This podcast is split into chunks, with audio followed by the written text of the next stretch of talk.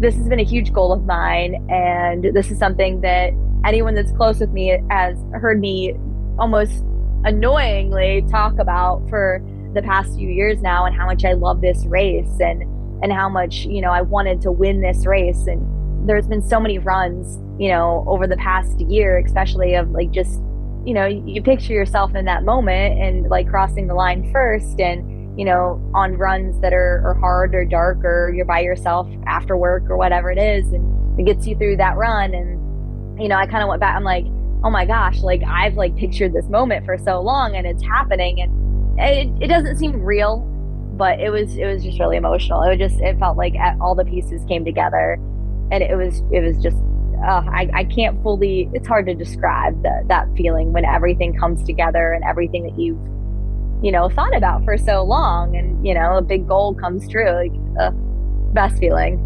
hello podcast world welcome to episode 102 of run chats with ron runs nyc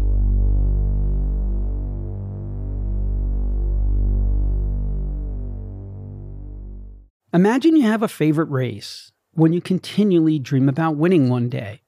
And on every hard training run and day that you're dragging, you visualize being out there and making it happen. Sarah Biehl kept grinding and manifested her dream, not only breaking the tape at the historic 60th JFK 50, but also shattered ultra legend Ellie Greenwood's course record by over six minutes, running a blazing fast time of 6 hours, 5 minutes, and 42 seconds. We discuss going from the huntress to the hunted, learning from past JFK experiences, staying upright on the AT, working with some men in sections and enjoying the company, the mental battles on the towpath, trusting her race plan from her coach Michael Owen, but also going with her gut. Where the fire comes from, she's intrinsically motivated. Mantras fall down, get back up, play your own game and how more prep work on the AT with training partner Rachel helped. Why pushing her limits in ultra gets the juices flowing more than chasing a faster marathon, current PR of 239.01, and running in her second Olympic marathon trials. Sarah has huge gratitude for the JFK 50 community, volunteers, and for the running community overall. She's easy to root for, and I'm excited to see her chase down some big ultra goals in 2023. I hope you all are inspired. Let's dive on in and take a listen.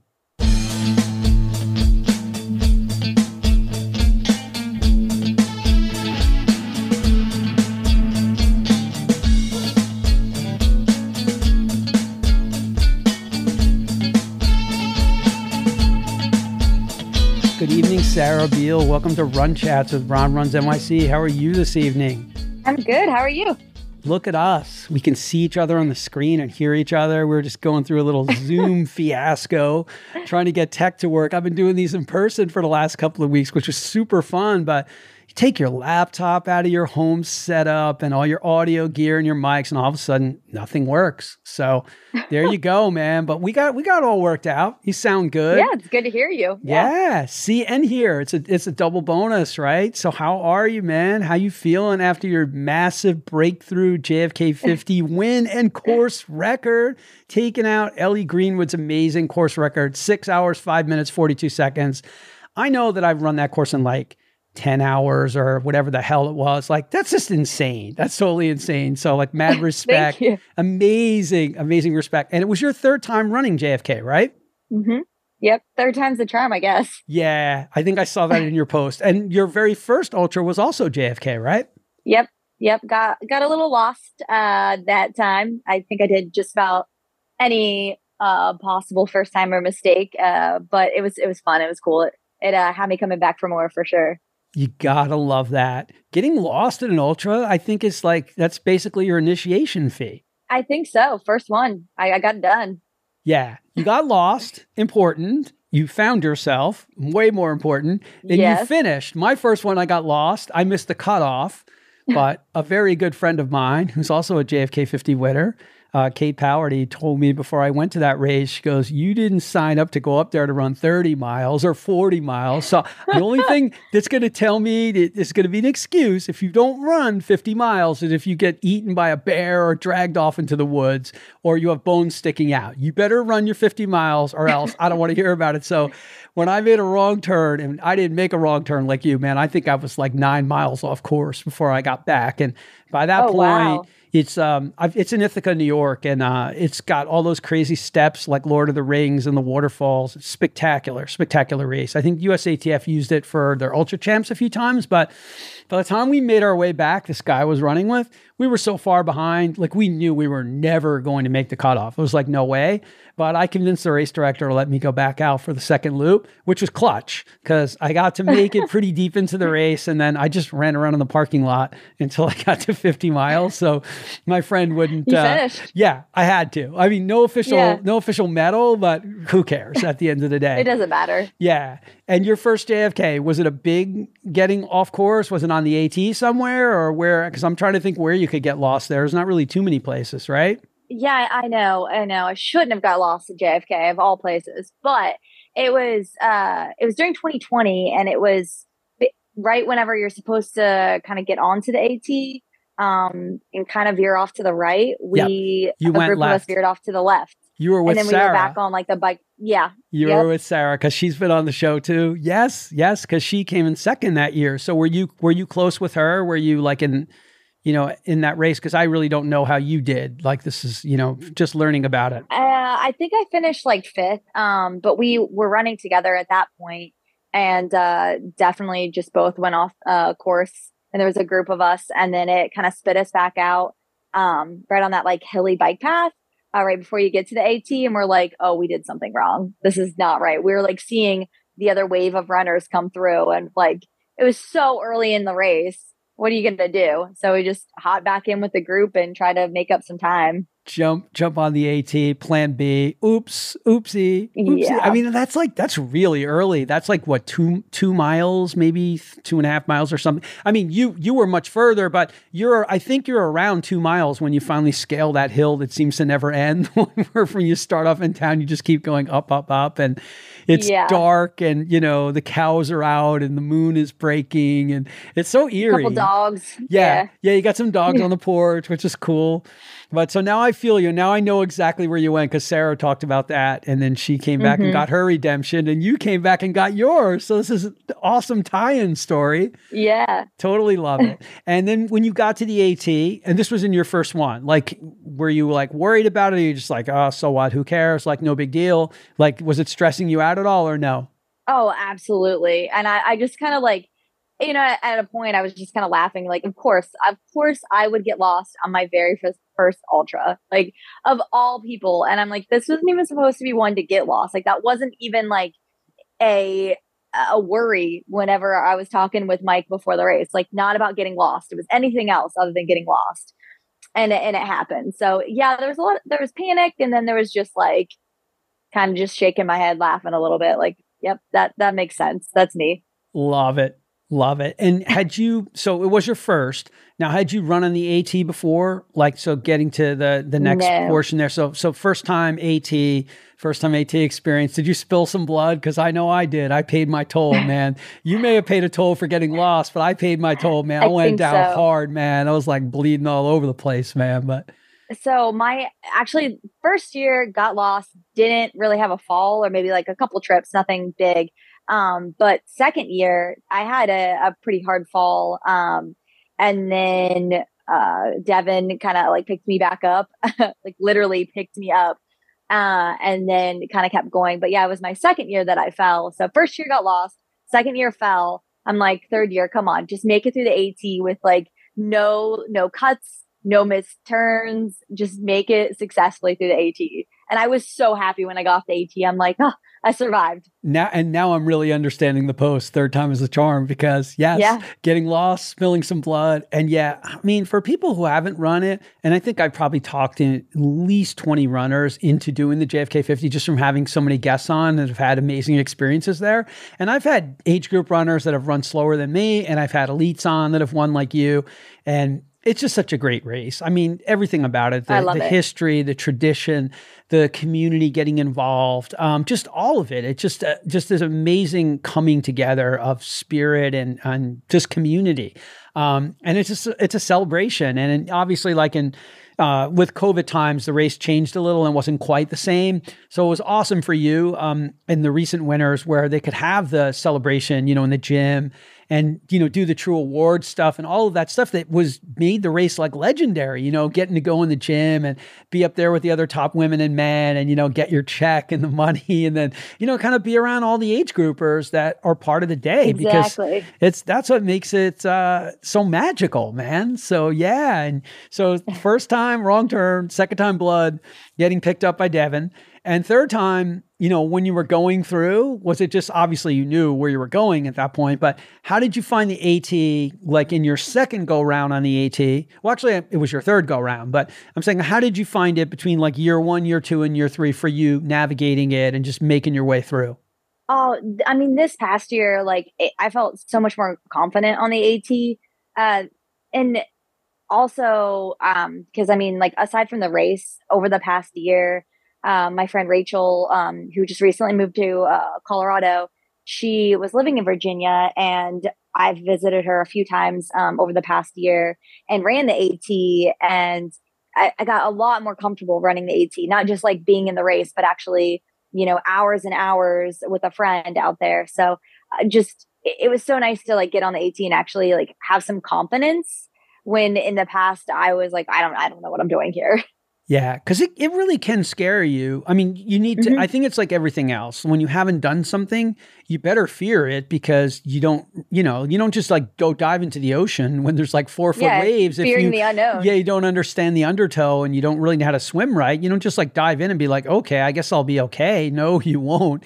It's going to end badly. And, you know, for me, like the leaves and the light and all these different things, like I've only run it when I've been down there for the race. I've never ever been out there any other time. And I can imagine whether you're able to make some day trips down or half a day trip down and run with friends, like the more times you get out there, it has to, it really has to build your confidence of like kind of learning the lines and where everything is. And look, I mean, it only takes one bad foot plant, right? You could be rolling along and you step on a leaf, yeah. but underneath it is some sharp ass rock. Some of those rocks are crazy, right?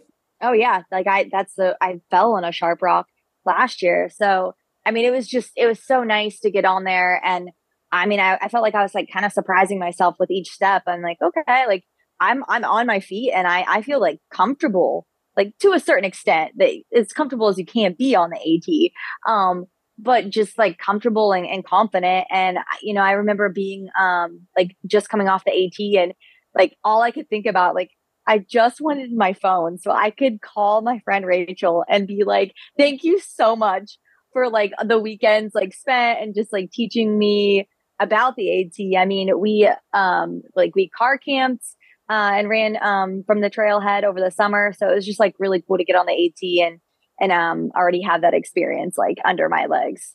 It's beautiful. Um, that's the beauty of the sport. I think that's what makes ultra so special and so unique is that everyone wants to bring another person in.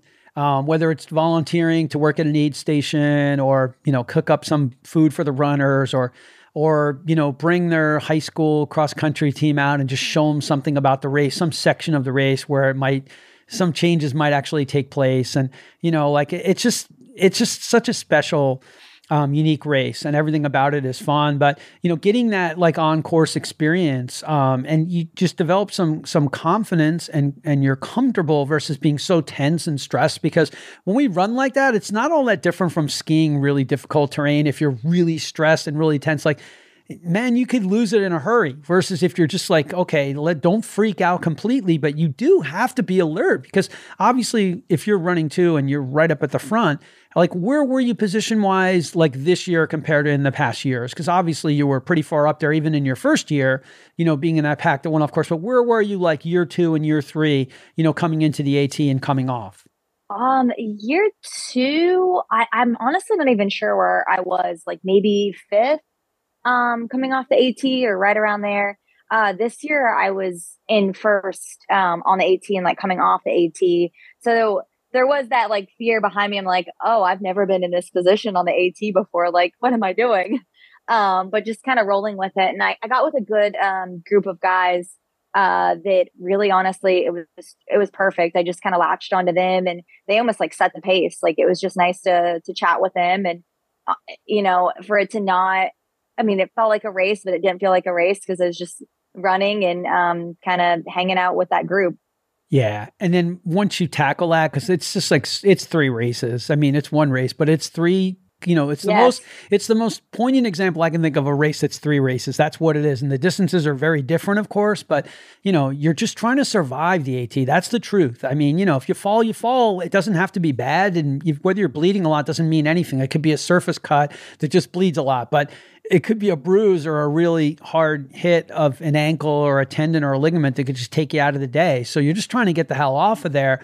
Now coming into weaverton shoe change i'm assuming yes Yep. I uh Mike flagged me down and uh did a shoe change and uh just got like a new bottle, a couple gels and uh took off again. Nice. Nice. And what were you running in? Um I had the uh the Nike Vaporflies for the canal section. Sweet. And what'd you run the what'd you run the AT in? The Hoka Tor- Torrents, I think that's what I had. Yeah. Torrents. Yeah. Cool. Yeah. Yeah. And those those got the good they can absorb a lot. Um they can yeah. take the pounding, but they can handle rocks, you know, if you're when you're hitting that kind of stuff, because you do hit it. Whether you whether you think you're hitting it or not, you're running on leaves and different stuff, and all of a sudden, boom, you hit a Oh, it was perfect. Yeah. And also you hitting a lot of wood and other stuff too. Um, so you it really is a good shoe for that and gives you the traction. So Mike hooked you up. Mm-hmm. You do your transition like a triathlon, man. It's like you know, it's like the swim to bike transition, you know, in Weaverton. I know, but both of our hands were cold. So like I'm like trying to put it on. He's trying to tie my shoe, and I was like, I don't know which would be be- better right now because your hands are cold. You don't think about that about your hands being cold and not being able to tie like tie your shoes just to get going again. Yeah, and it it's amazing. Like I, uh, I got a cramp. A friend of mine, um, you know, had the same situation. She was helping me do the shoe change, and uh, yeah, I got a cramp because like my calves get really weird like that when I'm like getting so low to the ground or whatever, and I put weight yeah, on it. So all yeah. of a sudden, it's like, why is my craft camping? It's like I didn't even we've only run 13 miles or so. You know, it's not even a huge distance at all. Um, but I found you just that, don't think about that. Yeah, or if you sit in a chair, like I've seen people sit in a chair and do it. But you're right, it, it's tricky no matter what way you do it. Mm-hmm. So, so you get to you know the towpath which is, you know, it's a little more than a marathon. I know most people think it's, I think it's like 26.4. I don't think it's 26.2. I think it's 26.4. I'm pretty sure Mike, because Mike's drilled those numbers into my head, but yeah. I'm pretty sure it's 26.4. Then it's like 8.5 or 8.6 on the road. So yep. getting onto the tow path, now you're leading and year two, you were what position like year two when you, when you got out of the AT? I, I, I mean, I think it was around fifth. It was fifth, fourth, something like that and you had you finished really strong in your second race, right? I mean, you had a really good race, right? Um, yeah, I ended up finishing second, and uh, I just think I forget exactly what mile that um I there was a group that I passed, and um I mean I was running by myself for quite a while uh on the canal, and I honestly I thought like okay this is my this is my place for the day. I don't see anyone, and then I'll, I saw and then all of a sudden I saw a, like a group of women um, so that kind of happened uh, pretty uh, abruptly the previous year. So it was just a different layout of the race, like compared like the second year compared to this year. Yeah, and each year the fields are different. You feel mm-hmm. different. Um, the weather's different. So you're no matter what, no matter how much experience you have, it, it's always going to change. Each day is going to present different yeah. different opportunities and even for the elite women that are winning and running crazy fast times like you the opportunity to work with other men that are running fast those are really important and you know to be able to you know connect and team up with a few on the AT it breaks that those miles up. It takes some stress off you mentally. Sometimes if you're following somebody else and you're like in a group oh, absolutely. you want to hold on to that group whatever. Or if you're in the front and you're leading them that's just as good because you feel like they're right behind you and you know you're all like working together like serving a purpose. Yeah, yeah. well that's what when I was on the AT I had to go to the bathroom and I was with this group of guys and I kept just like saying, like, don't stop. Like, you're going to lose this group. And like, this is key right now. Like, you feel good. Like, you don't want to run by yourself on this section. Like, this is like fun. And then I like, I couldn't help it. I'm like, hey guys, like, I, I might catch up with you again. But like, if not, it was nice running with you. I got to go to the bathroom. So I pop off to the side. I go to the bathroom really quick. And then I was like, you know, I'm just going to surge and um, catch up with them again. Like, might be a bad idea, but I really enjoyed running with him. It was helping out so much. And like, I'm, I'm just to try to kind of uh, book it to get up with him again. And I did. And then I'm like, I'm back. And uh, it, it was perfect. It was definitely what I needed. Um, but just like getting onto the canal, I'll, like, I'll be honest, getting onto the canal this year, um, compared to last year, like it, it's it's kind of easier mentally to be the one chasing rather than to be the one being chased.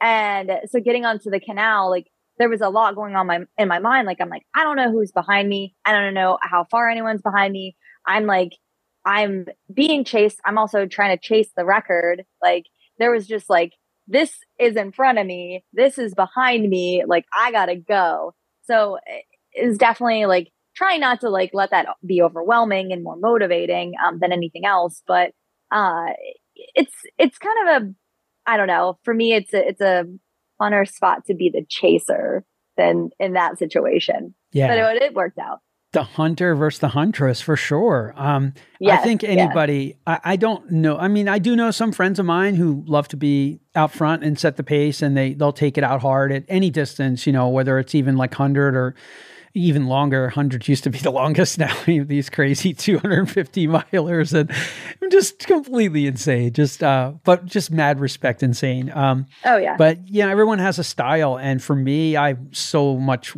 coming from where you are, I would love to, because the towpath you can just see. I mean, you know, unless they're really far ahead, you can see. Um, and I always feel like it's Lord of the Rings, man. I feel like the Black Riders are going to come for me when I'm out there. You know, I feel yes. like, you know, Frodo and Samwise might be out there with the ring. Like, you know, definitely, you know, Gandalf could show up in his white cape. Like, that's how I feel. Like, there's parts of me when I start to really get a little like woozy out there, I'm always like, okay, it's Lord of the Rings, man. They're coming for me.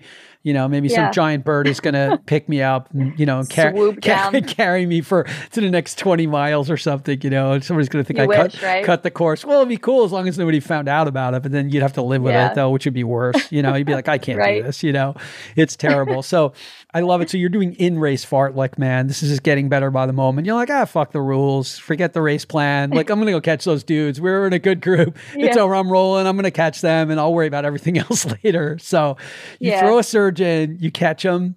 Now, did you hang with them much longer or like where did it go from there?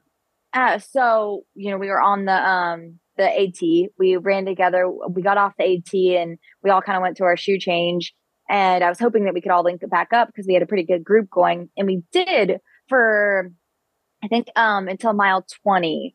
Uh that's we were had a group going on the canal for about, you know, five of those miles. And then I had to stop to go to the bathroom again. so I stopped at mile 20 and there's a significant difference in like my paces. If like anyone sees my Strava, it's mile 20. Like it's like that's definitely the bath. Like the that was the bathroom stop. Um, so and we all kind of like ended up splitting up from there. Like I caught up with one of the other guys, ran with him for a couple miles after that, but then it, then it was just kind of like touch and go on um like getting up to people running with like some guys for a little bit and then kind of either they go or I go. So, but that was that was kind of the end of the group. Yeah. Hey man, you got a lot out of that. And yeah, you know, I mean, I, 20 miles, that's pretty good for an ultra. Yeah, it's really good. And, you know, it, it's just like breaking the races into stages like Mike talks about, like the three part race. But in that case, you know, you're 20. You know, to me, like I could almost con myself into anything. Like, oh, 20 and 50, I'm halfway done. Yeah, not really, but my math wasn't really my strong suit. Like, it's like, okay, 20, I'll only have 30 to go.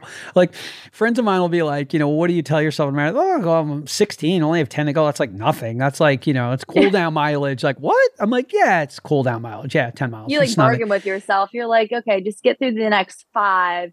And then you only have 15. And like, that's, that's fine. That's yeah. like, that's a Sunday run. That's okay. Yeah. Then I'll recalculate. You know, then I'll yeah. recalculate and see see what's going on. And um, so, what were you doing for fueling? What was your fueling plan? Uh, so it, it was nice because this is the first year I used like a hydration like belt rather than a hand. Like the year before, I did a handheld the year before that, like the first year, I wore a pack and um, I didn't know what I was doing in general. So, um, but uh, I mean, I still, you know, still trying to figure out everything. But uh, the handheld just, I, I just don't like using a handheld. So I think last year it definitely got pretty annoying, and I wasn't able because I like to have like spring um, and like the awesome sauce spring, um, like everyone else. and uh, so I was able to rip my spring and eat it with the handheld. So I barely took any nutrition last year. And so this year I'm like, I need my hands free and I needed like a bottle. So I had like a, a flask um, in the hydration belt, which was super helpful. Like I could pull it out, um, you know, drink it and then pass it off to Mike. Uh, but just having that and then um, the spring and then I think I took a, some potato chips uh, the last cruise station. But yeah, so that was that was key being um, hand free. I like it. Well, I think we have to evolve, and um, the only way to evolve with this stuff, I know you didn't just show up on race day and say, "Oh, I'm going to use a flask and I'm going to go with a belt this year." Like, I mean, I'm sure you practiced it and tried.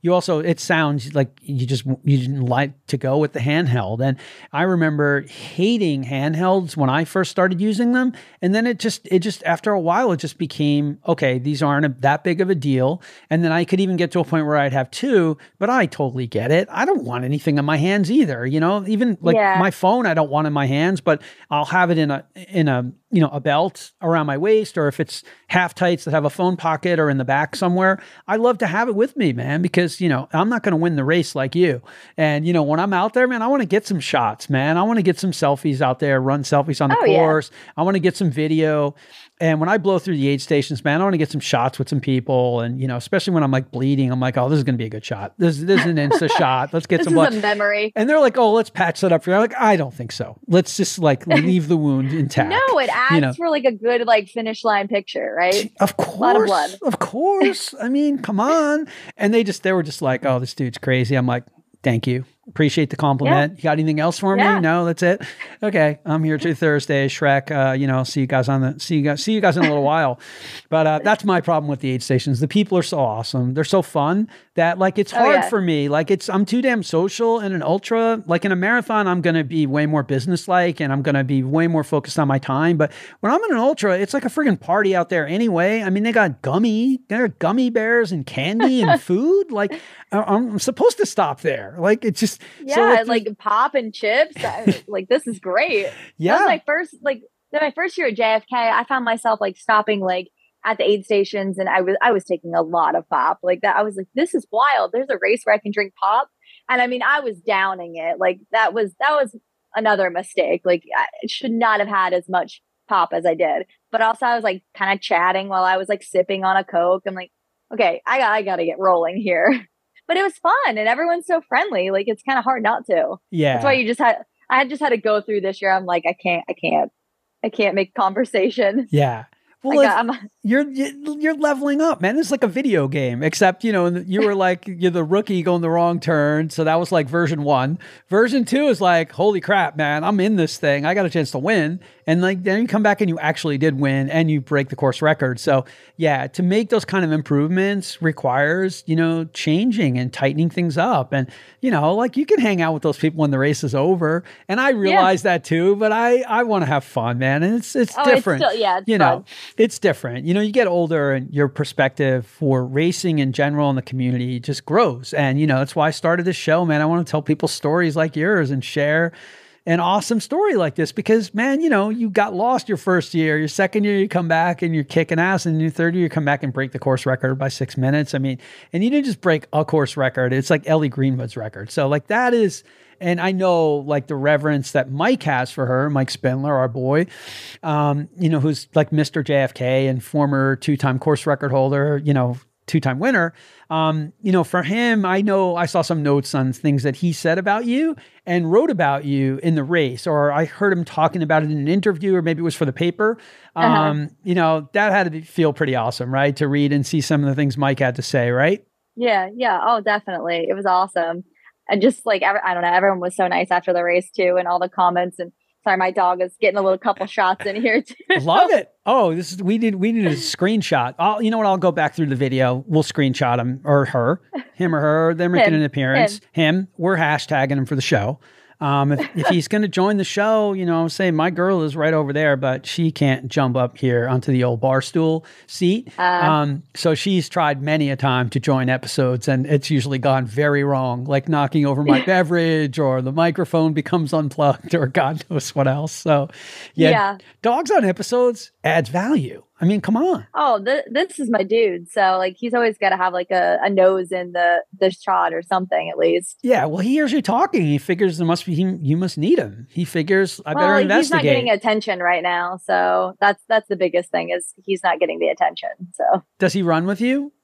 oh no, no, I, I've tried a couple of times, but um, it's it's very uh very much a mess if he runs with me. It's more of you know we start out really strong, like really strong, uh, and then the last like I've taken him on maybe maximum five miles and first couple miles like we're we're breaking records and then those last few miles I, I mean there's multiple stops and I just I look like such a bad dog mom because he's laying in the grass like he's on his last limb and I'm like I'm kind of like pulling like come on buddy we gotta go and he's just he's down so and he's 70 pounds so I can't carry him back with me So, Man, man yeah, down, it's a mess man yeah down. We, we go on walks recovery walks after my my runs and he's he's earning his stripes right there. Yeah, I mean, Yeah. you can't you can't ask for much more. But yeah, it's so funny how you know you could be the littlest dogs that can just run forever and ever and ever on the trails, and they literally there's no distance they can cover. yeah And then you have the Weimaraners and all those other breeds that are just crazy fast and made for running and built for running. You know, I have a dog, it's like a pit lab, and she used to try to run on the cross country course with my son Ronnie and I at Van Cortlandt Park, which is, you know, right outside of New York City.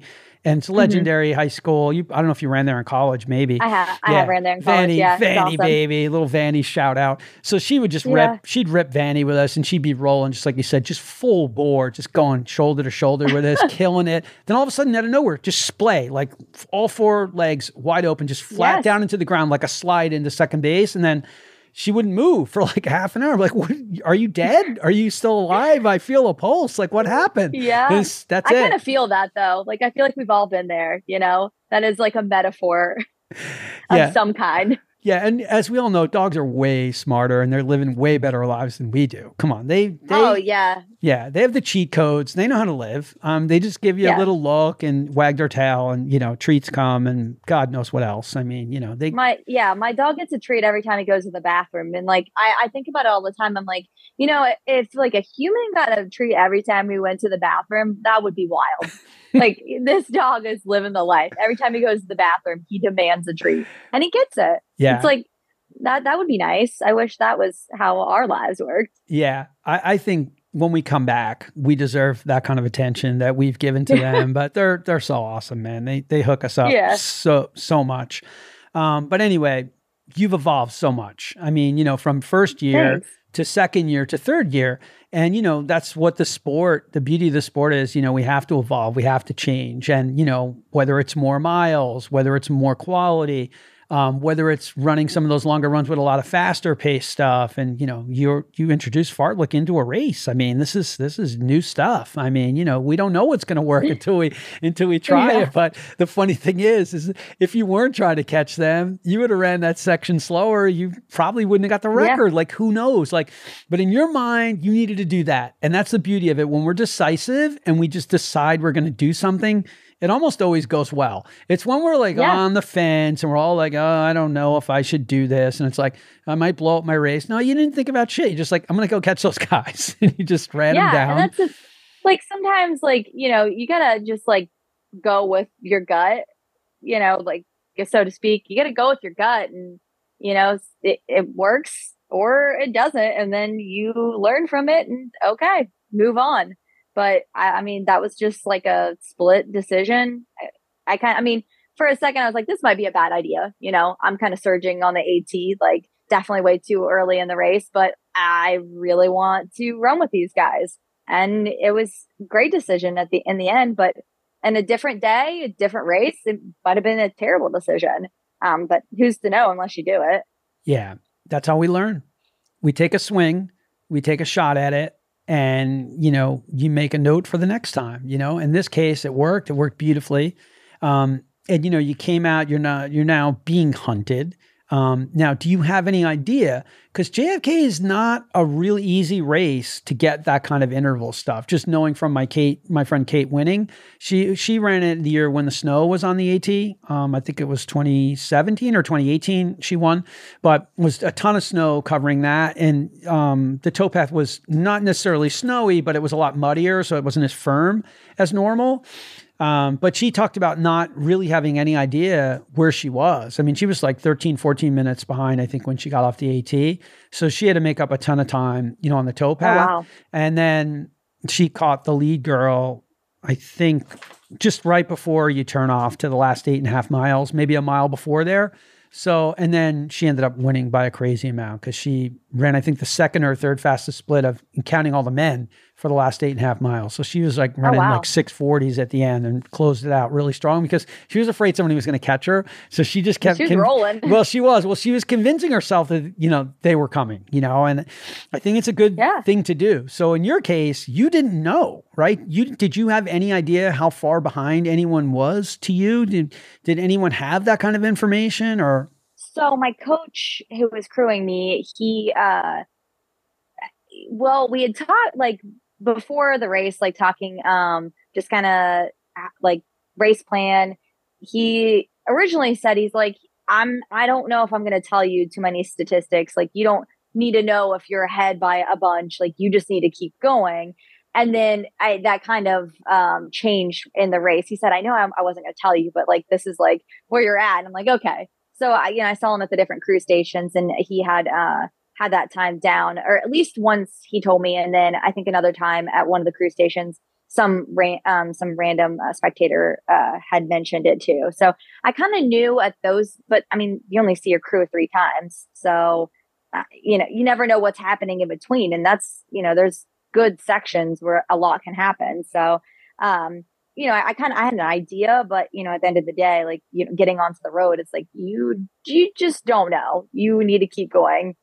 You cannot slow down. You do, and you got to keep the pedal to the metal. And um, yeah, yeah, and and you know, like his plan of he wasn't going to tell you anything, and you know, it's probably you know, did you like it better that you had some idea or no? Would you rather have not known? I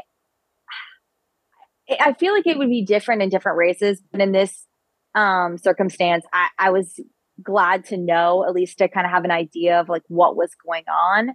Um, just just because just to paint a little bit of a picture. Um, so yeah, it, for this race, I, I definitely wanted to know.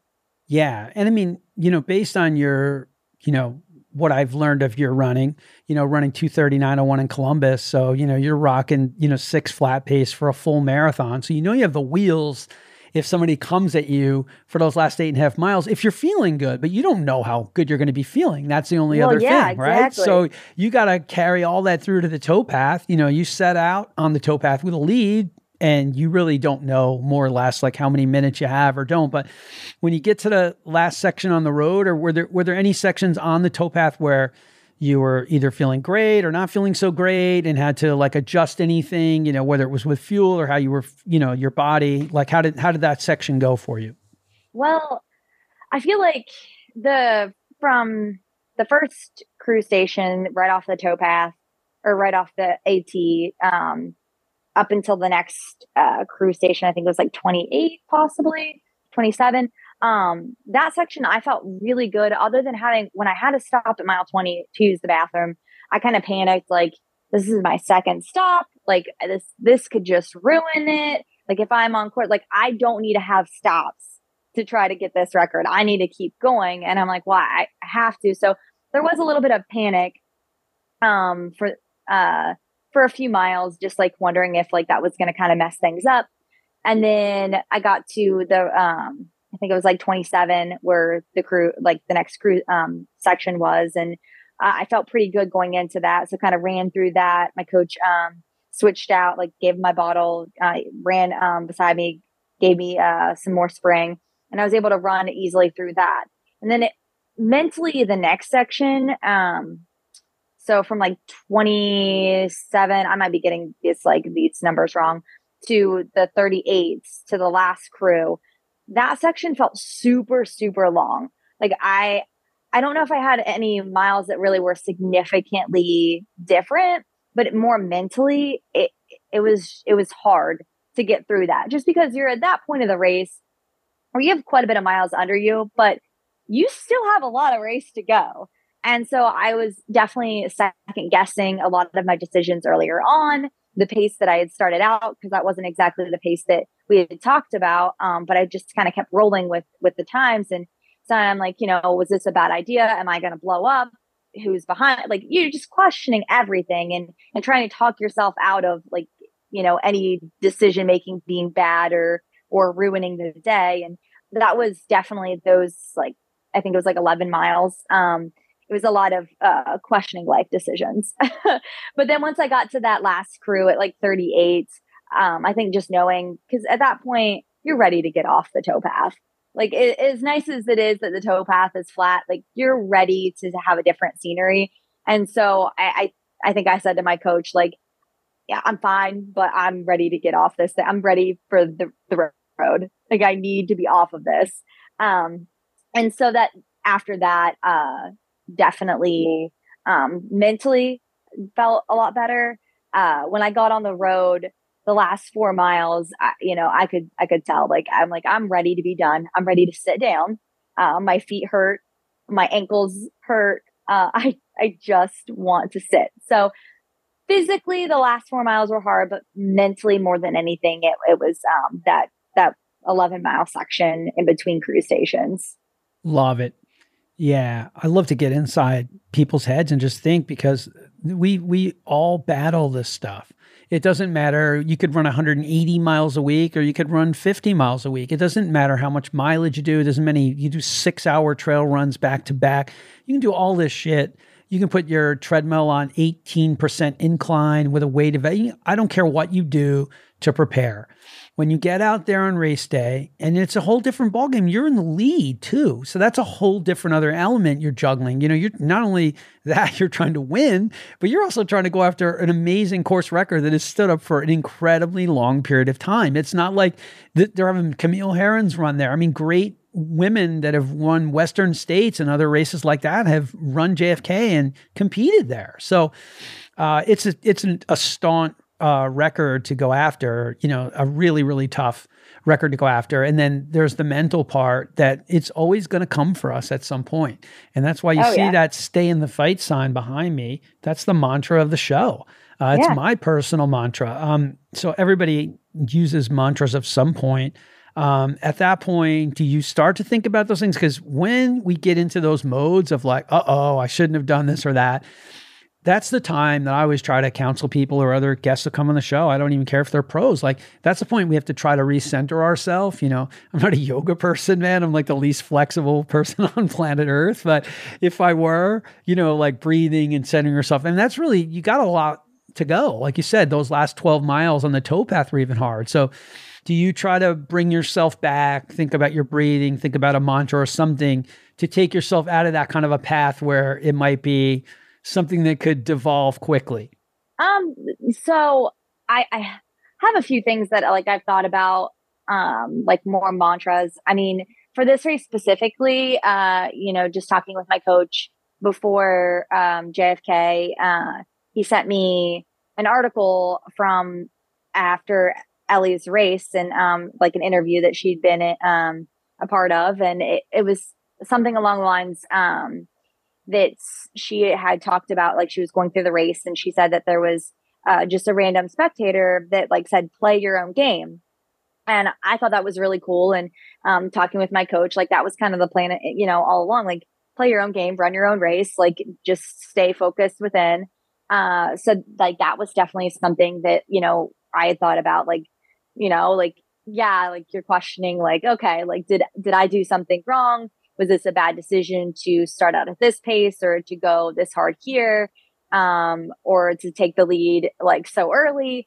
Um, but then you know you go back to like okay play your own game. Like that's that's what you're doing you know? And um, so i thought about that. And then like my go to always think about like well at least for the past um, few years is uh is like a personal um, mantra um, with like kind of a, a side story to it, but um, fall down, get back up. Um, just because uh, one of my um, high school and uh, college teammates who passed away a few years ago, uh, he, um, I was talking with his mom, and uh, she was telling me that you know the first time that he had came home and, and said um, you know something about me or she'd heard about me. He said that there's this girl on the basketball team that falls down and gets back up, falls down and gets back up. And like, I guess he's like, we got to get her to run cross country. And so, you know, I thought that was really cool. Like, you know, in the grand scheme of things, it's probably, you know, this girl is terrible at ball sports. Like, we got to get her to do something else. She's constantly falling down. But, you know, I like to think of it as like, okay, fall down, get back up. Like, if it's literally you're on a trail, you fall, you fall down, you just pick yourself back up. Or mentally, like, yeah, we're all gonna like have those moments in races. There, it's inevitable. Like, anytime you're in an ultra or a marathon, or I mean, heck, even a 5K, you're gonna have like um, some of those thoughts. Like, you're gonna have negative thoughts. They're gonna come. You have to know what to do with it. You have to be able to pick yourself back up. If you don't pick yourself back up, then I mean, the, the race is, you know, not going to go great. You know, sometimes you like actually can't pick yourself back up and that's okay. That happens. That's what bad races are. But, you know, you're going to have to eventually have a moment where you just get yourself back up. And so I, I like to think about that. Like, you know, don't, no, get back up, get back up. You're fine. You're fine. Um, so that was definitely like in my mind, kind of repeating, um, those like 11 ish miles on the, on the towpath. It's important you have to have something that can change that voice in your head, you know, change that narrative for a little while. Cause I said it before, man. I feel like the, the black riders are going to come for you out there on the towpath, man. It's like Lord of the Rings, yeah. man. Somebody's going to come for you. It's just that same, it's that same visual, you know, the Potomac's there, the trees are there, the leaves are there, the width of it is not really changing. You know, sure, you get a little bit of ups and downs and it bends around a little bit here and there. But for the most part, you know, your sight lines and your view are so similar and, you know, you're out there ahead. So, you know, you're not in some big pack with runners on the towpath. I mean, you're just out there, you know, running ahead, like kind of blazing the trail into the unknown, like uh, you know, Black Riderville. Like I said, maybe they're going to come for you, um, but they didn't. They didn't come for you, um, and you worked out, you know, some of the decisions you made if you weren't questioning some decisions out there, what the hell else are you going to do for 50 plus miles? I mean, it's a long yeah. damn way to be out there in your own head, right? Think about it. I mean, that's a long time. Oh, yeah. And the gift that we get when you get some partners on the AT or in other sections, or even that, you know, get changing your shoes and talking to Mike, those gifts are, they break it up, you know, you're, or with your coach as you're going through your three you know, your three stations, you know, where you have a chance to catch up with him and get your fuel. But for the most part, the rest of the day is spent, it's in here, right? So it's a lot, oh, yeah. it's a lot going on. Um, yeah. And, you know, you got to do whatever you can to keep yourself centered and, you know, keep yourself as relaxed because, you know, that section, you're absolutely right. I don't know anyone who at some point doesn't just want to feel like, get me out of here. You know, where's yeah. Sarah? Sarah made a right turn and she bailed off the towpath. She's gone. Sarah made a laugh and she's she's in the Potomac. I don't know. She must have just wanted to get out of here. like, I mean, I could see somebody doing it. I really could because after a while, you're just like, wait, how are we not there yet? And then you finally get to that right turn, man. You finally get to that turn and yep. you go right up that stupid ass hill. I mean, you make the right and then you make that left and you go up such ridiculous hill, which I don't know anyone who doesn't hate that hill. Although at that point, you yeah. kind of want some hills anyway, just to break it up because your body exactly. has been so repetitive, just like over and over and over. So it probably helped you kind of kickstart and get some muscles going again or just like get some different body parts engaged, right? I mean, just to get moving again. Yeah. And as as punchy of a climb as that is, it really it's nice to see because after just seeing the same thing over and over, it's just it's like you almost like get into like like it's a different race so you kind of try to like refocus and just like switch like one lights off, other lights on. And you know, as hard as that hill is to get up, it's it's short. You get up it and then it's it's pretty, you know, straightforward from there. Yeah. And I imagine, you know, being able to rock a 239 in Columbus and break the course record at JFK, you must be strong on hills anyway. Um, you're not just good at running fast on the towpath. You got to be strong on hills, and you must do a lot of work on hills as well, right? So yes and no. So I live in Columbus, Ohio. Um, Pancake is, flat. Yes, it's extremely flat. It's like finding a unicorn around here to find a hill.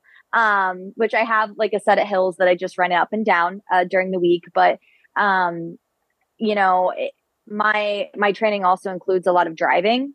Um, so on the weekends, I drive uh, an hour and 15 to an hour and a half typically um, to go more south um, to Athens, Ohio. And uh, I mean, almost almost every weekend I'm driving um, and adding that on to the long run that I already have. Uh, I'm going there, which I, I love it there. So it's it's almost like a treat to get out of the city and and to go um, go south and uh, you know either on the trails there or um, on some gravel back roads and uh, so that's what most of my long runs consist of and then during the week it's you know a, a strength or a speed workout or something like that and um, just trying to find whatever hill I can in Columbus. Yeah, just to just to keep it sassy and mix it up, right? Yeah, yeah. And you know, the trail is good to get you ready for, you know, it's not the AT, right? It's probably not yeah. technical like that, but it's still at least it's gravel, it's dirt. And so at least surface wise, it's still good for the footing because man, you you got to get those miles in out there. And um, you know, I'm just I'm just amazed at how fast um, you know, I watch Western States and these other ultras that, you know, now you get to watch or even UTMB. I just can't believe the technical sections, like how fast these, some of these men and women can run these oh, sections. It's bananas. Or the down, forget the uphills, it's the downhills. I'm like, what? I mean, it's like they're they're going like yeah. black diamond ski speeds down these hills, and I'd be like, ah, I don't think so, man. It's like free falling. yeah, just it's a trust fall the whole way down. I'm I'm still trying to figure that that part of it out. Yeah. Yeah. So so you get to the roads, you're happy girl, you're happy. Ch- things are changing. For the most part. Yeah, yeah. but I mean, you know, the, there's a, there's a shift too. You know, like you're you're finally off the towpath. You know, oh, you're yeah. finally on the roads again, and you know, you know, at the worst case, it's eight and a half from the time you make that turn. And you know, once you get a mile under your belt, you know, like I got seven miles to go. You know, at some point, you kind of start counting it backwards, and um, was there any point that you were worried anybody was closing in on you? Um, I don't think there was, but you know, was there any point that you had any worries or concerns like that? I think on the road, um, my main focus and concern was just like I was kind of doing the math in my head on like, you know, how I guess I kept like trying to tell myself, especially the last few miles, I'm like doing the math. I'm like, you could still run eight minute pace and get the record like I just I I kept repeating that in my head like you can like if your legs just completely give out on you like you you could get through that, you know, but there was also the fear of I, I don't know why I had this crazy fear, but it wasn't until like maybe the last 2 miles that I was like okay, I, I think I can do this. Um because maybe the last like 4 or 5 I kept thinking like something bad could still happen. Like, I don't know if my leg, like, I, this crazy fear, which I mean, maybe it's not irrational because it does happen, but I'm like, what if my legs just completely give out on me and I'm not even able to run and I have to walk this whole thing in? And I go from like being like ahead of the course record time to now, you know, now my legs like or have given out completely on me. I'm sitting on the side of the road. Like that's the things that go through your head. Like, I mean, I wish every every mile was super positive and you know, I I dug myself out of that, you know, and got through it. But I mean, to be honest, that's what you think about. And so yeah, I was I had all these fears of my legs just crapping out on me. Um so that was the main thoughts in my head the last uh, five, six miles. And then the last two miles, I was like, okay, I think, I think I can do this. I think I'm good. My legs still feel okay. They're still underneath me. They're still yeah. moving. Yeah, they're um, moving. That was the biggest thing. I, I kept like looking down at my legs I'm like, okay, they're moving. It's okay. This is good. This is good. We're heading towards the finish yeah. line. I haven't gone off course, at least not yeah. yet. Now, did you have the bike in front of you? If I remember, is there, yeah. is there a bike in front of you? Yeah, because I know, you know, like, cause I mean, man, you could, you know, you're in the lead of the race. I mean, you could get lost. It's possible. Yeah. I mean, I've only run it twice, so I don't think I would get lost. But by no means, if it were dark, I could easily make a wrong turn. Um, it should still should definitely have been light for you at that point. I'm sure. I mean, at the time you're running, for sure, it's daylight. Um, but yeah, that's uh, that's wild. And I don't think it's irrational. I think it's we're all going to worry about something that can happen, like a calf cramp Yeah. that happened to us sometime that we remember from like ten years ago. We're like, what if my calf cramps, or what if this happens? And Yeah. yeah, I mean, we can't help that. That's just that stuff is buried deep, man. it just comes out of the worst, Yeah. the worst possible Well, times. and it's when stuff like when it's so important to you like you have all these like emotions and fears and connected to it too and you know that's just where you have to have that mantra or whatever it is to be like no you're fine you're fine you know whatever it is that you repeat in your head multiple times or or sometimes um i don't know other like another thing that i do too is sometimes if things are really hard I, I like try to like mentally go somewhere else like go like to a like a training run that I felt like super good on. I was having a really good time. Everything felt like it was clicking and just like mentally like go somewhere else. Like how some people like go to the like in their head they're like at the beach or wherever it is. Like I think about like good training runs at, on my favorite spots that I, you know, could just run with my eyes closed and um sometimes that's what i have to do too and there was a little bit of that on the road as well as i'm just like just go somewhere else go go to a, a sunday run where everything was fine Yeah. Hey, man, the mind games and whatever we play with ourselves, we have to, we got to do something because it's a long time to be out there. Um, Yeah. It's not, it's not really long when you run for six hours and five minutes and 42 seconds compared to somebody like me, but it's still, it's all rel, it's all rel- relative and it's, it's still a long time. And in our own minds, it doesn't matter if it's five hours, three hours. I mean, look, 239 for a marathon, 605. Just look at how much more time you're out there mentally engaged and running on different surfaces and taking on these different sections. So it's a lot to stay engaged and keep it together. But what was the last? You know, you make that turn, you come up the long straightaway. I'm sure you could hear Mike on the PA. And Mike was Mike's always on the PA, at least I think so. Um, Yeah. What was it like coming home? You know, coming up the stretch there, knowing it was actually going to happen and, and come to fruition. oh um it was very emotional uh and then i saw my coach too and um just the excitement of of that the last like 100 meters uh and i just like we just like kind of made eye contact. We're like uh, it has actually happened. And uh and then seeing my parents and i saw my dad running and i'm like well this is a weird sight. And uh it, it was it was just i feel like this has been a huge goal of mine and this is something that anyone that's close with me has heard me like almost annoyingly talk about for um the past few years now and how much I love this race and and how much you know I wanted to win this race and just for it to and how many like there's been so many runs um you know over the past year especially of like just kind of you know you, picture yourself in that moment and like crossing the line first and you know on runs that are, are hard or dark or you're by yourself after work or whatever it is and it gets you through that run and you know i kind of went back i'm like oh my gosh like i've like pictured this moment for so long and it's happening. And it, it doesn't seem real and but it was it was just really emotional it was just it felt like all the pieces came together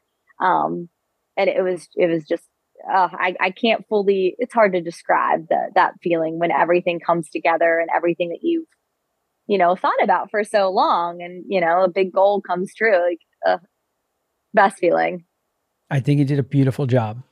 You know why? Because I feel Thanks. like I feel like I was out there. Um, your dad, your coach, um, you know, your family, you know, just you you that's what you do. You visualize, you close your eyes and you think about, you know, any runner who's ever listened to my show, maybe they've never dreamed about breaking the tape at a major race, but they certainly dreamed about running a sub three, maybe, or running a BQ number time, whatever that number might equate to. yeah Or maybe it's finishing. It's nothing to do with an actual time. It's just in their mind, they're going to get across the finish line of the New York City Marathon or the JFK 50 that has zero to do with time and just about just accomplishing the goal, getting from the beginning through the middle to the end. Um, but it's when we take ourselves out there on all of those training runs, on all those hard runs, on all those track workouts, on I don't care if it's treadmill day in the snow, whatever it is, that's where you know you're starting to manifest what actually comes to life and i don't think that can come to life without thinking about it in that way you have to put it into practice and you On the exactly. hard days when you're suffering and struggling, you have to think about why you're struggling and suffering because there's something that's that important to you that you really want. And then to have it happen, you know, I could feel the emotion, you know, of you because I saw you coming through the tape and, and I saw the clock and I heard, you know, Mike on the PA. And, you know, like I said, that, that race will always be special to me. I've only run it twice, but, you know, Devin and, and Mike and just his whole team, you know, the war room. And I got to hang out with them in the war room last year and they gave me a special number. And, you know, we did a couple of podcasts down there. And it just, it's just, it's the best form of community you could ever have or want. Oh, yeah. And they put so many hours in throughout the whole year. Forget about race weekend, just so much planning and coordination, you know, between the oh, trail absolutely. and the AT and, the roads and and just all of it and just so much sacrifice um, by so many people to put that race together. In 60 years you won the 60th so that's another huge thing. You know i got my 50th you know new actually this is the 51st new york city. I ran in the 50th too but um, you know those meaningful races like of a major year like I ran in the 100th Boston and you know you won the 60th JFK I mean it's the oldest race in the United States. It's the oldest ultra. I mean these are big these are big, big things. And you didn't just win the race, you set the course record. So amazing, man. Totally amazing. Thanks. Thanks. I appreciate it. It was it was just uh just to watch a, a dream and a goal like actually come to reality, like reality. It was it was awesome. So it's awesome for you and how you feel, but I guarantee for your coach, it's every bit as meaningful, if not more.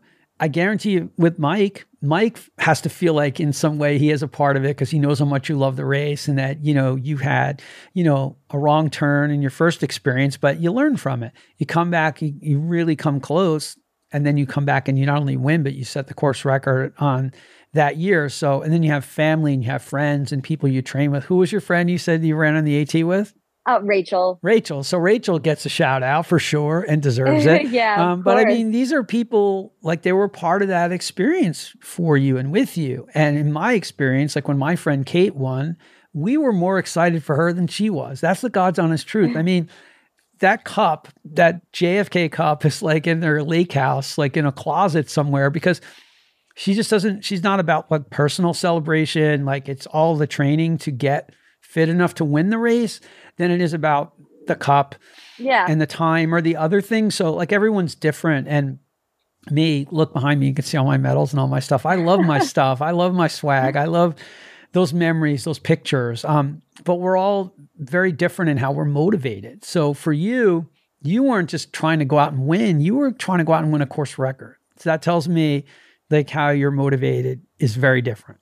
Yeah, I definitely intrinsically, you know, I I just I think especially it being my third time, I, like I wanted to see like what I could do. I mean, last year when I finished, I had thought for like a whole year of like how much time can I take off of last year?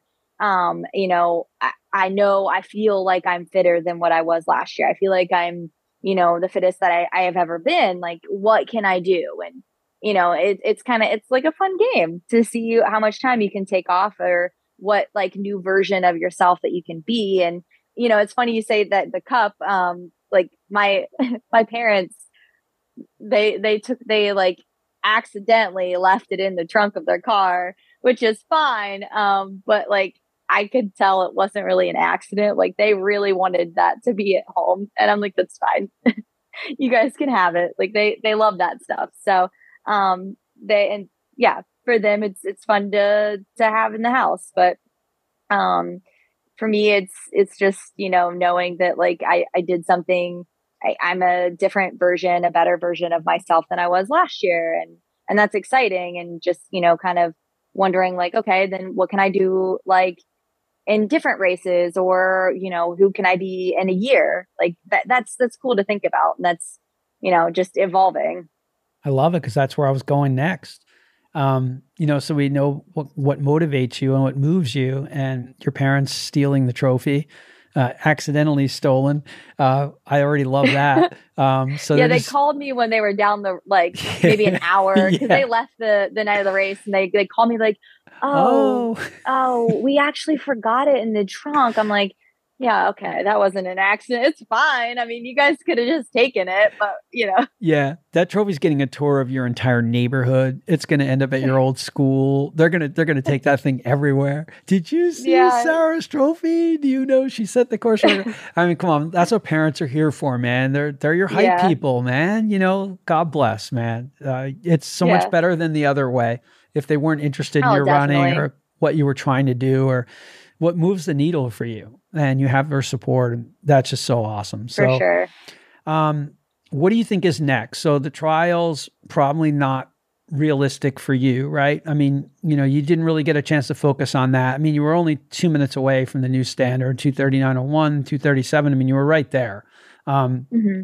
so i think anybody can see that you have the wheels to do that if that's what moves you. Are you more interested in the ultra side and continuing to develop yourself that way? Or do you think you want to see how fast you can be at 26.2 and, you know, continue to work on your speed there? Um, I mean, I I'm really excited uh to see like what I can do in the ultra scene.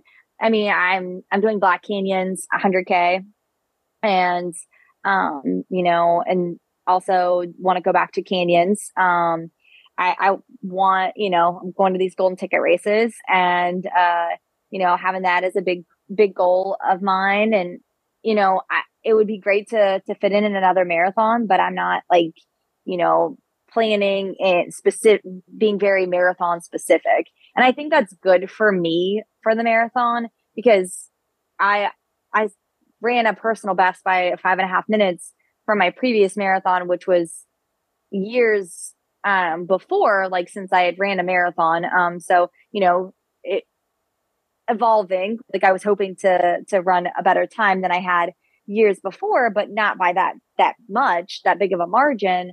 And I think it was just simply like not being so laser focused on the marathon. And I'm out, I'm okay with that. I, I love the ultra scene and um, I love, you know, diving into it, seeing the new races, the races that I haven't even heard of yet.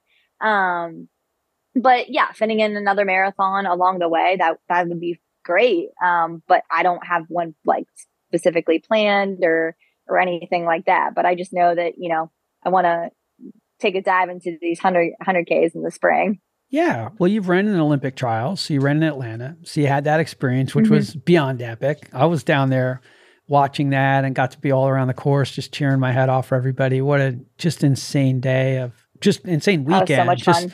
crazy energy and incredibly horribly tough conditions race day with like swirling winds that seemed to always be like in everyone's face no matter where you were it was just a, such a rough day and, and a tough course um, tough course so you had that experience you certainly are like right there could easily make that standard or with some focus on it you know get to that standard again if you want to. But if ultras uh, what gets the fire going man then hell man that's where you put your energy. And you know what's more exciting to think about western states or utmb uh western states i feel like that's you know if i had the chance like that would be like very exciting. And utmb i, I love the the atmosphere like the the whole layout of it.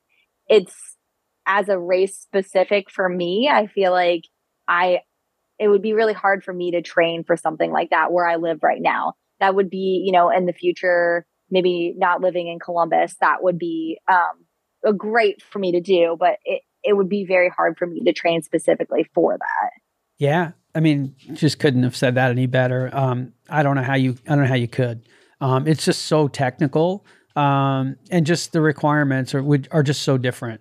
Um, and Western, although you know you have great temperature changes and a lot of elevation, you also have a lot of downhill too.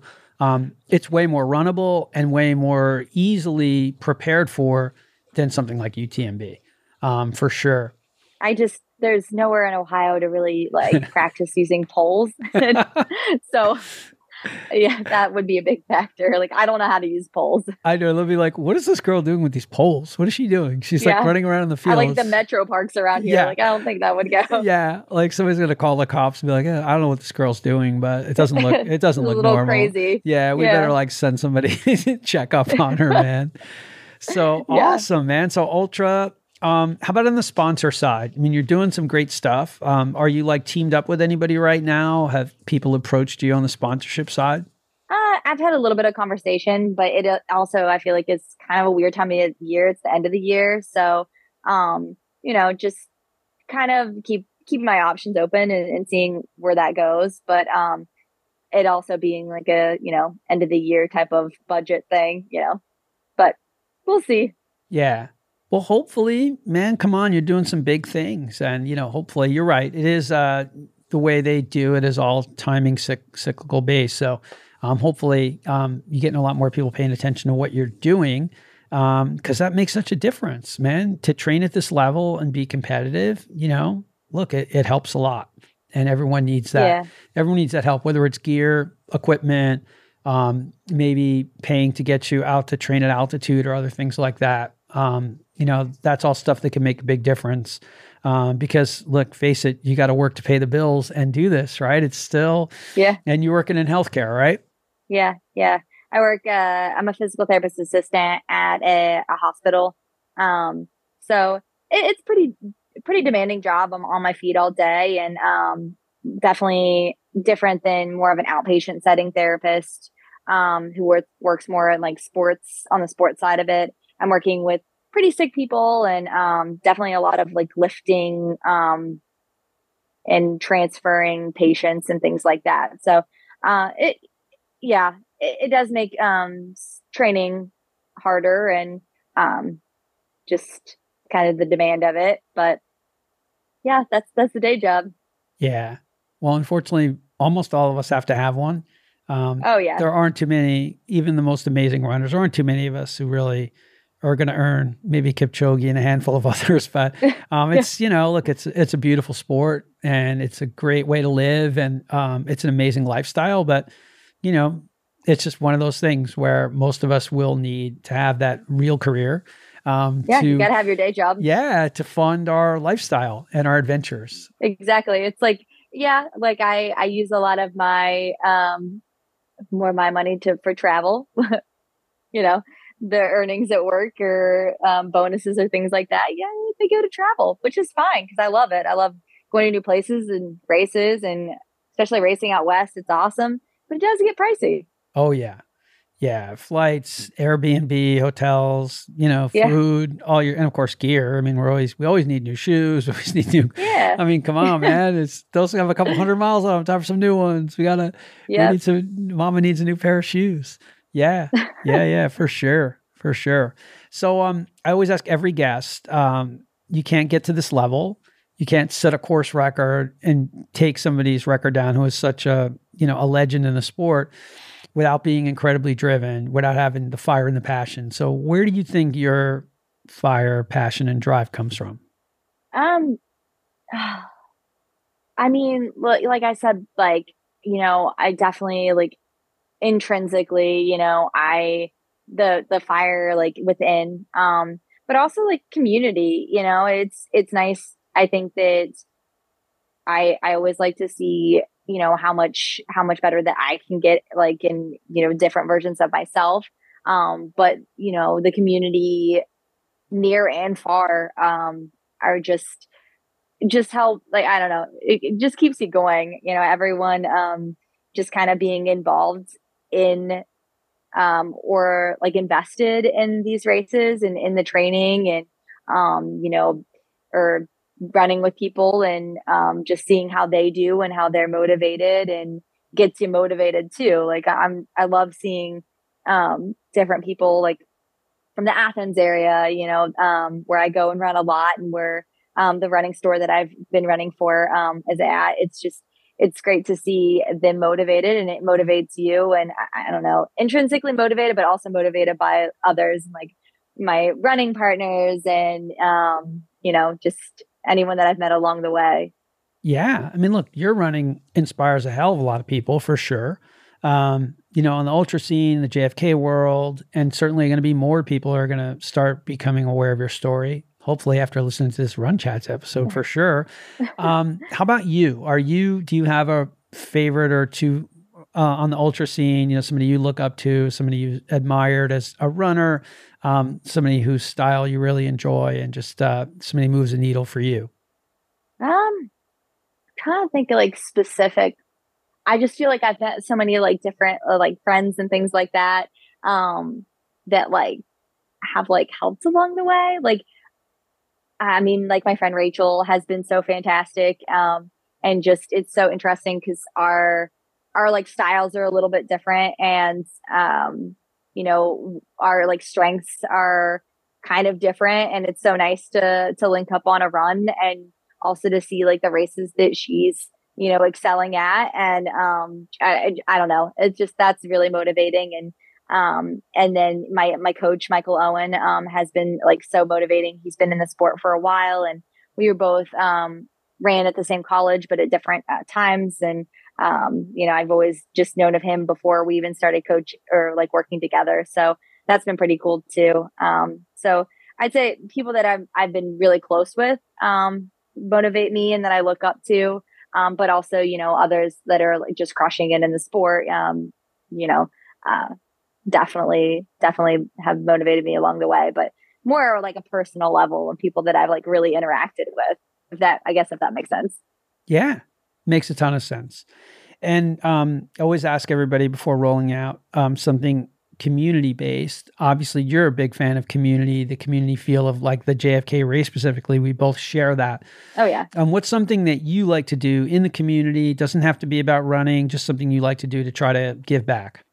So my uh, my coach Michael Owen puts on uh, races uh, around Ohio, and I, I love volunteering at these races. I love going to these races um, and cheering. He has the Ohio's Backyard Ultra is such a fun event. I think everyone should go to it. It's awesome. And it's like personally like where it's um where it's held is close to where my college town um is and just I've ran out there for so long. So it's really cool to see a lot of people enjoying that area and those trails. Um, and so just I, volunteering at those races is awesome for me. I like to see the other side of it, like talking um, about, you know, p- having conversation with people um, at the different aid stations, you know, and actually being that person and seeing people come in and, and um in the different emotions along the way they're they're sitting down and like they need someone to chat with to get um get through the race like that's a cool side of it that I I didn't experience, you know, with road running or anything like that, or you don't experience when you're racing necessarily you don't see that side of it. So it's cool to to see it to, and also i mean it motivates me too. It's awesome you know to see people um, pick themselves back up after sitting at the aid station for a little bit. Um, and also just being you know being that person to like fill up a water bottle or maybe like help their race along the way. Um, i just i love volunteering at races fabulous. It's such a great way for any of us to give back.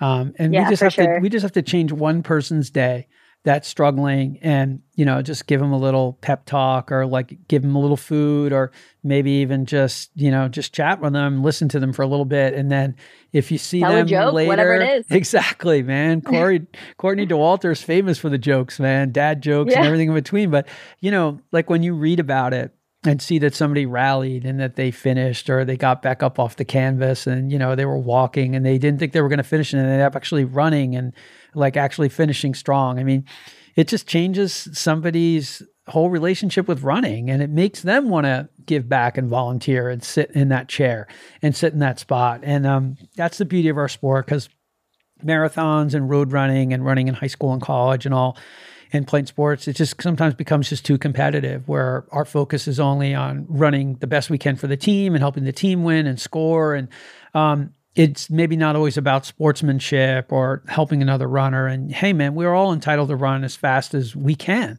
and should be. Um, and it doesn't mean in Boston when somebody's cramping on Heartbreak Hill, you're going to stop and help them. I mean, you know, that's just not what it is. Um, it doesn't mean that you shouldn't feel for them, but you know, your job is to run the fastest you can. But in ultra, there's just a lot more ways in the community to be involved and and help and give back. So I'm very happy to hear you're doing that. And it's been like so fun hearing about your insane race and how it all came together and your history with JFK. I mean, that's been like so fun. And I guarantee you, um, the JFK fam who regularly listen to the show, they're going to be so fired up to hear that I had you on the show. Um, but we covered a lot of stuff. Is there anything we didn't get to that maybe you did want to get to, or maybe like a closing message you want to leave with the Run Chats audience? I mean, I don't, I don't know. Other than just like, I think everyone should try JFK. Like, they should race it. I, I have talked about this for, I mean, the people that I know in the ultra community, but also like so many of my road running friends. I'm like, you guys just have to do this. Like, I, I love that it's three different sections. It's, you just get the best of like three different worlds. And I just, I think it's a great race to do, even if you haven't done an ultra and, and this is like your first, only one, whatever it is. I, I just think everyone should try it. Love it. What a perfect final message that will make Mike and Devin and the whole JFK fam uh, group smile down there because there is no better place to uh, break in as an ultra runner. There's no better place. Um, oh, yeah. It's just fantastic in every way. It's a great weekend. And, um, you know, number 61 is coming up next year. And, yeah. uh, you know, you can't ask, can't ask for anything better than that. So I thank you so much for coming on and chatting with me and getting to know you. Yeah. It's been super fun. And thanks um, for having me. Yeah, it's been a blast. And um, we close out every episode telling all the runners to keep lacing them up, to keep getting out the door. And like the sign says behind me, always remember to stay in the fight. Wow, that was such a fun convo with Sarah. And it was really inspiring hear, her vision and her focus on just coming after this race, you know, going from fifth in her first, second in her second, and not only breaking through and winning it this year, which was been a huge goal of hers, but also breaking the course record in the process. And uh, anytime you're breaking one of Ellie Greenwood's records, you know it's seriously impressive. And by doing it by more than six minutes is just really eye opening to show uh, what sort of talent and effort Sarah's putting in. So she's certainly somebody to watch, not only in the ultra community, but in the marathon where she rocked a 239.01 and broke the tape at Columbus. So she certainly has more wheels and more gears there too, if she can fit it in. But it's clear that where her fire is burning most bright is to explore uh, 100K and other distances in ultra and other races specifically. It was fun chatting about whether she'd be more excited to take on Western States versus UTMB and things like that. Uh, really enjoyed this convo. Um, just has a great spirit and energy about her. And you know she's got a lot more in the tank. So excited to see where she takes things in this upcoming year. And uh, I hope uh, the JFK 50 family, which are huge supporters of my pod, um, just had so many runners on. I hope you all really enjoy this one as much as the two of us did talking about JFK 50, because uh, we're two of the biggest fans of the race for sure. And uh, that community support means so much to me personally. So at this holiday season and time, just want to say a big thanks to every JFK 50 listener out there that's been tuning into the show. And in time, you know, I'm going to keep getting more of you on to tell your story. So uh, I wish you all the best in the upcoming year. Stay healthy through the holidays and keep lacing them up, my friends. Keep getting out the door and always remember to stay in the fight. Happy holidays to all. Peace out, my friends.